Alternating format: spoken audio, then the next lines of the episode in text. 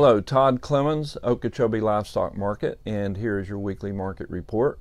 We had a very good week this week. A lot of cattle came to town. We anticipated we would have a big sale this week. We only had one sale last week because of Labor Day on Monday.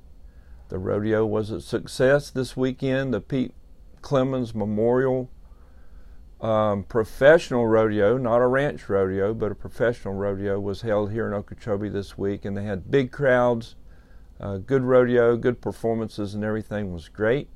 Um, and so we're back to work this week, full full tilt. Trucks and trailers are running down the road, and cowboys are out there pinning cattle everywhere, up early in the mornings and even late into the evenings. You see cows run, uh, going up and down the road, and the trailers headed to the market, but it was real busy. This is the time of year where all kinds of things are happening around Okeechobee. The cow town.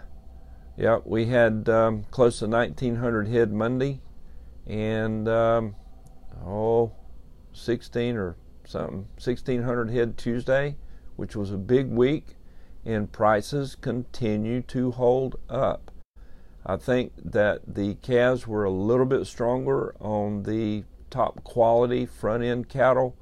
From three to four hundred pounds looked to be um, four to five dollars stronger. We saw some four hundred something pound calves bring well over two dollars, and uh, I'm talking about like 450, 460, 470 weight good front end steer calves were were bringing two dollars, around nine hundred dollars a head and uh, so we're getting there. We're going we're going to see those 500 pound calves bring two dollars before this thing is over.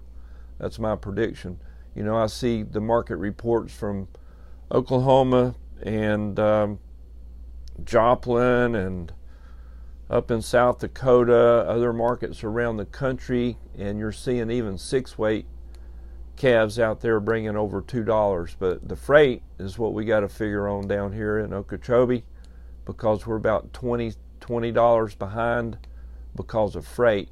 Uh, and it's I think the freight now is about five dollars and thirty cent a mile, maybe five fifty a mile, uh, because of diesel. And you know diesel's come down a little bit, but we hadn't seen that freight come down. To, uh, you know it's hard to get it down once they get it up there to to come off that price. But maybe they'll back off a little bit when the diesel comes back down some. But anyways, uh, calves are bringing good. I see a lot of six weight calves bringing a thousand dollars. People are picking their checks up, and you can look down the line and see those good big calves with a one in front of there and a comma, which we have not seen that in a long time. Um, I think it's going to hold up. Fundamentals are still very strong. Meat is moving. Uh, packers are killing a lot. Their their weekly kill rate is is way more than it was last year, and um, oh, like 650 to 670,000 head a week. And so the meat is moving, and they're getting very current, and we're going into the fourth quarter here pretty quick, and I think it's just going to get tighter and tighter. Uh, I talked to a feedlot out uh, in Kansas this week, and they said their pens are full and that kind of surprised me. I thought there might be some space in those uh, feedlots, but I think they're getting filled up pretty good now. Um, corn's come down a little bit, and cost of gain is still still high. But if you pencil in a dollar twenty, dollar twenty-five cost of gain, but you look on the uh, futures board and those fat cattle are coming out in April at a dollar fifty-five, that'll work. It'll pencil out, and so that's why these calves are bringing more money because uh, they're able to to move um, to move those cattle out of the feedlot for a profit. And packers are still making plenty their fair share, two or three hundred dollars a head profit um, on the packer side, but the feeders are making a little bit of money. Now we just got to get it back down to the producers, to the ranchers, where they can make make a, a fair profit and stay in business.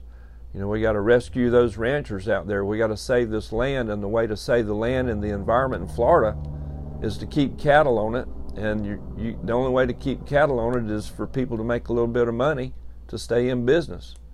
And it's a it's a big cycle, but everybody's got to got to make a little bit along the line somewhere. So, uh, but anyway, things are looking good. I had a big run, and I would think probably next week's going to be big too.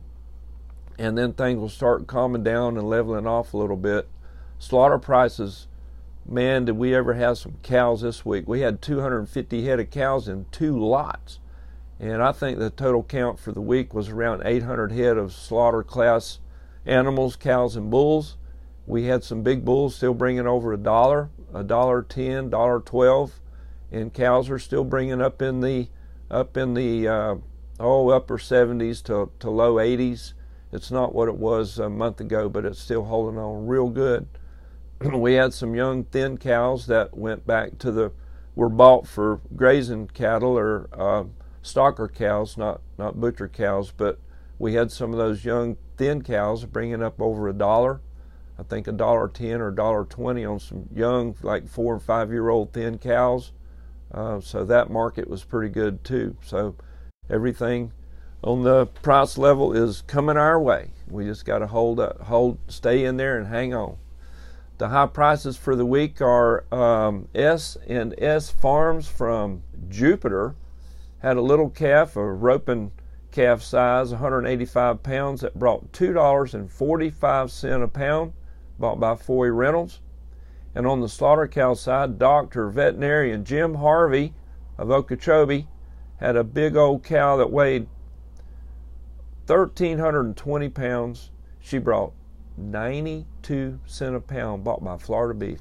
That's your market report. Thank you. We'll see you next week.